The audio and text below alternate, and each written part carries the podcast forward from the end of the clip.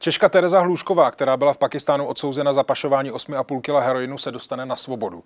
Uspěla totiž s odvoláním a soud konstatoval, že pro její odsouzení nebyl dostatek důkazů. Ve vězení i tak strávila bezmála čtyři roky. Případ od samého počátku sleduje novinářka Tereza Angelová ze serveru Hlídlací pes. Dobrý den. Dobrý den.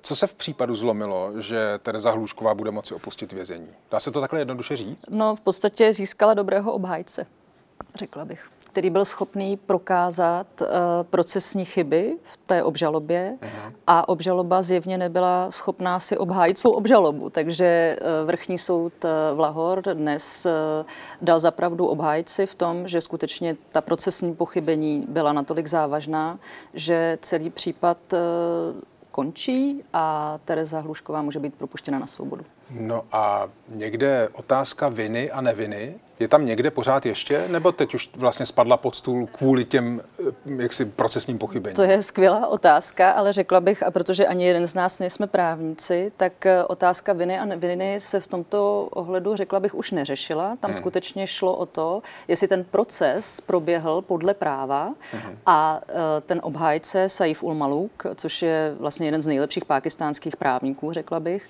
tak prokázal nebo dokázal, že procesně tam došlo k mnoha pochybením a podle jeho tvrzení tím pádem vlastně celý ten proces nebo ta obžaloba byla uh, založena na ilegálních důkazech. Byla ilegální.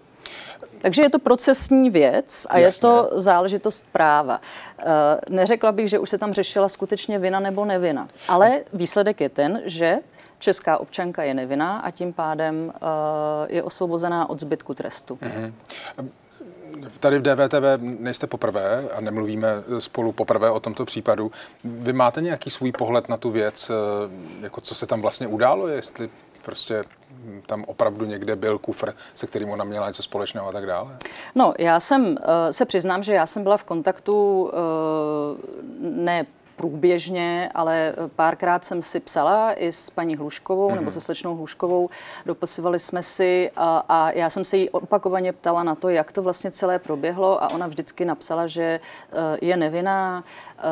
Uh, říkala, že, ten, že ty drogy jí někdo podstrčil. To ona v podstatě tvrdí od samého začátku. Mm-hmm. A myslím si, že to bylo i součástí uh, té obhajoby, protože uh, jeden z těch vlastně argumentů, které zazněly dnes u soudu, alespoň uh, podle té interpretace, interpretace Saifa ul Maluka bylo to, že například uh,